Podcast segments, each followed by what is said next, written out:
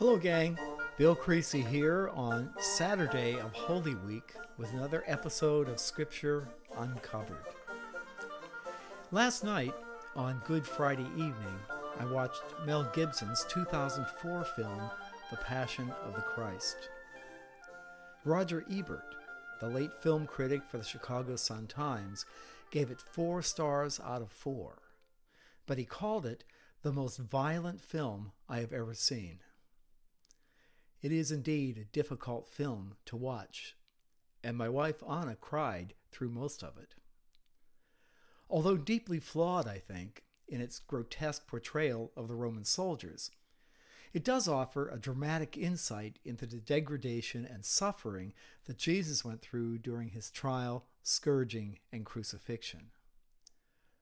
Jesus was flayed and brutalized beyond anything that we could ever imagine. And then he was placed in the tomb. According to Scripture, Jesus hung on the cross for 6 hours, from 9 in the morning until 3 in the afternoon. He was taken down from the cross and prepared for burial by Joseph of Arimathea and Nicodemus, and then placed in the tomb.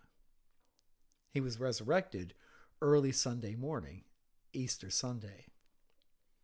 Now, if we understand that Jesus died on the cross at 3 o'clock on Good Friday afternoon, and that he was resurrected at 7 o'clock on Easter Sunday morning, then Jesus was dead for 40 hours. Now, that's a very nice parallel to the Israelites being 40 years in the wilderness during the Exodus, and Jesus being 40 days in the wilderness, tempted by Satan.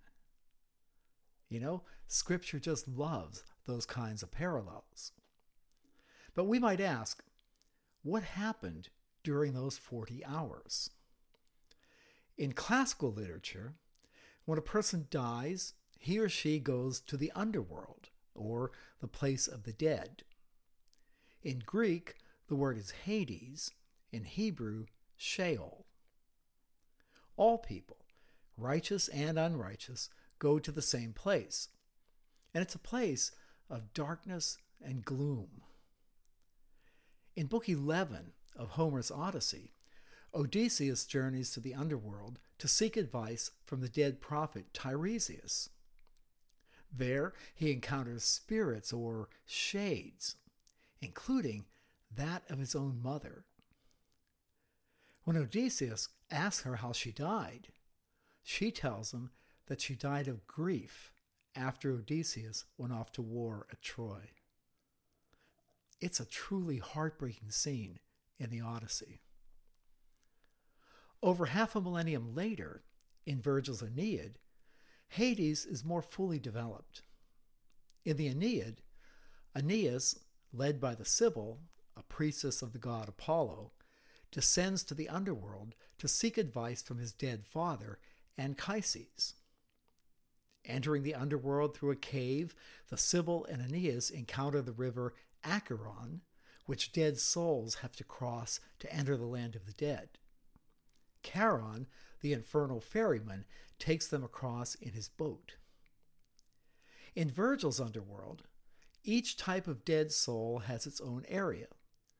The marshes around the Styx are populated by the tragic dead, infants, suicides, and those killed by cruel love, like Dido, whom Aeneas once again meets and who refuses to speak to him, vowing to be Aeneas's enemy forever. Tartarus, where those who defy the gods and those who don't repent of their crimes are punished. And the Elysian Fields, where the good dwell in peace and comfort. Virgil, of course, becomes Dante's guide in his journey through hell, purgatory, and heaven in the Divine Comedy, the greatest and most fully developed vision of the afterlife. Among first-century Jews of Jesus' day, the concept of the afterlife was, well, somewhere between that of Homer and Virgil. The best picture of it we have is the story of Dives and Lazarus in Luke chapter 16, verses 19 through 31. You know the story. But here it is. I read to you. There was a rich man who was dressed in purple and fine linen and lived in luxury every day. At his gate was laid a beggar named Lazarus, covered with sores and longing to eat what fell from the rich man's table. Even the dogs came and licked his sores. The time came when the beggar died and the angels carried him to Abraham's side. The rich man also died and was buried. In Hades, where he was in torment, he looked up and saw Abraham far away with Lazarus by his side. So he called to him, "Father Abraham, have pity on me and send Lazarus to dip the tip of his finger in water and cool my tongue. I am in agony in this fire." But Abraham replied, "Son, remember that in your lifetime you received your good things, while Lazarus received bad things. But now he is comforted here, and you are in agony. And besides all this, between us and you a great chasm has been set in place, so that those who want to go from here to you cannot, nor can anyone cross over from there to us." He answered, "Then I beg you, Father, send Lazarus to my family, for I have 5 brothers. Let him warn them so they will not also come to this terrible place of torment." Abraham replied, "They have Moses and the prophets. Let them listen to them." "No, Father Abraham," he said, "but if someone from the dead goes to them, they'll repent." He said to him, "If they do not listen to Moses and the prophets, they will not be convinced, even if someone rises from the dead." Well, of course, Jesus was raised from the dead. But the church believes that during the 40 hours that Jesus' body lay in the tomb, Jesus himself journeyed to Hades and preached to the souls there, releasing them from the land of the dead and bringing them into the presence of God, bringing them into paradise. In St. Peter's first epistle, he writes, "Since Christ suffered in his body, arm yourselves also with the same attitude, because whoever suffers in the body is done with sin. As a result, they do not live the rest of their earthly lives for human evil desires, but rather for the will of God.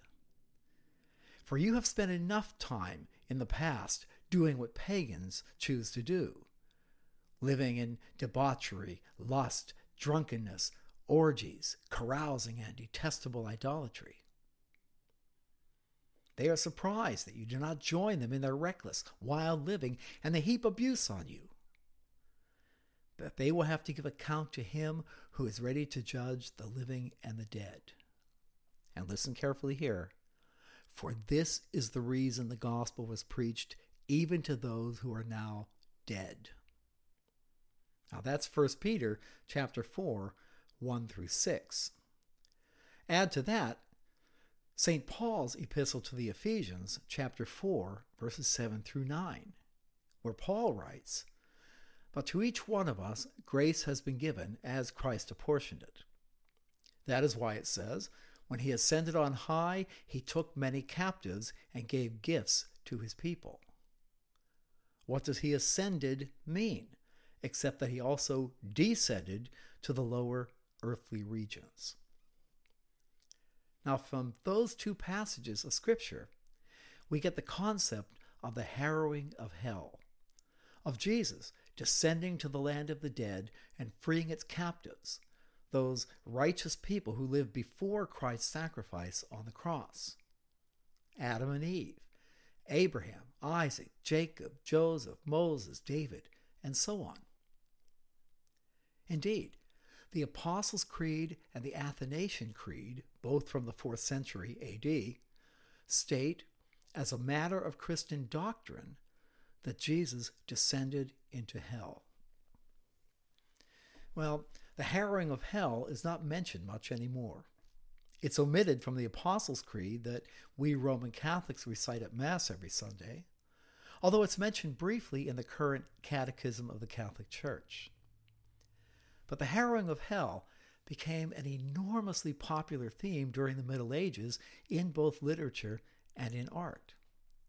Countless passion plays and illuminated manuscripts of the Breviary portray it in vivid detail. And that brings me to the second reading in the Liturgy of the Hours Office of Readings for this morning, Holy Saturday. It's from an anonymous ancient homily. Now, I prayed the Office of Readings this morning, and I thought it was well worth sharing the reading with you. So, here it is. From an ancient homily on Holy Saturday. Something strange is happening. There's a great silence today, a great silence and stillness. The whole earth keeps silence because the king is asleep. The earth trembled when it was and is still because God has fallen asleep in the flesh and has raised up all who have slept ever since the world began. God has died in the flesh, and hell trembles with fear. He has gone to search for our first parent, as for a lost sheep. Greatly desiring to visit those who live in darkness and in the shadow of death, he has gone to free from sorrow the captives Adam and Eve, he who is both God and the son of Eve. The Lord approached them, bearing the cross, the weapon that had won him victory. At the sight of him, Adam, the first man he had created, struck his breast in terror and cried out to everyone, "My Lord, be with you all." And Christ answered him, "And with your spirit." He took him by the hand and raised him up, saying, "Awake, O sleeper, and rise from the dead, and Christ will give you light. I am your God, who for your sake have become your son. Out of love for you and for your descendants, I now, by my own authority, command all who are held in bondage to come forth, all who are in darkness to be enlightened, all who are sleeping to arise. I order you, O sleeper, to awake. I did not create you to be held prisoner in hell. Rise from the dead, for I am the life of the dead. Rise up, work of my hands, you who were created in my image. Rise, let us leave this place, for you are in me and I am in you. Together we form only one person and we cannot be separated. For your sake, I, your God, became your son. I, the Lord, took the form of a slave. I, whose home is above the heavens, descended to the earth and beneath the earth.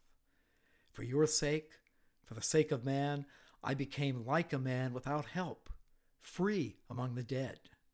For the sake of you, who left a garden, I was betrayed to the Jews in a garden, and I was crucified in a garden.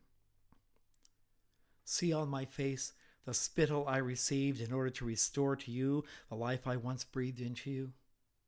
See there the marks of the blows I received in order to refashion your warped nature in my image. On my back, see the marks of the scourging I endured to remove the burden of sin that weighs upon your back. See my hands, nailed firmly to a tree, for you who once wickedly stretched out your hand to a tree. I slept on the cross, and a sword pierced my side, for you who slept in paradise and brought forth Eve from your side. My side has healed the pain in yours. My sleep will rouse you from your sleep in hell. The sword that pierced me has sheathed the sword that was turned against you. So rise, let us leave this place. The enemy led you out of the earthly paradise. I will restore you to that paradise, but I will enthrone you in heaven. I forbade you the tree that was only a symbol of life, but see, I, who am life itself, am now one with you. I had appointed cherubim to guard you as slaves are guarded, but now I make them worship you. The throne, formed by cherubims, awaits you, its bearer swift and eager. The bridal chamber is adorned, the banquet is ready, the eternal dwelling places are prepared, the treasure houses of all good things lie open. The kingdom of heaven has been prepared for you from all of eternity. Have a blessed Holy Saturday, gang. I'll see you again tomorrow on Easter. Bye-bye now.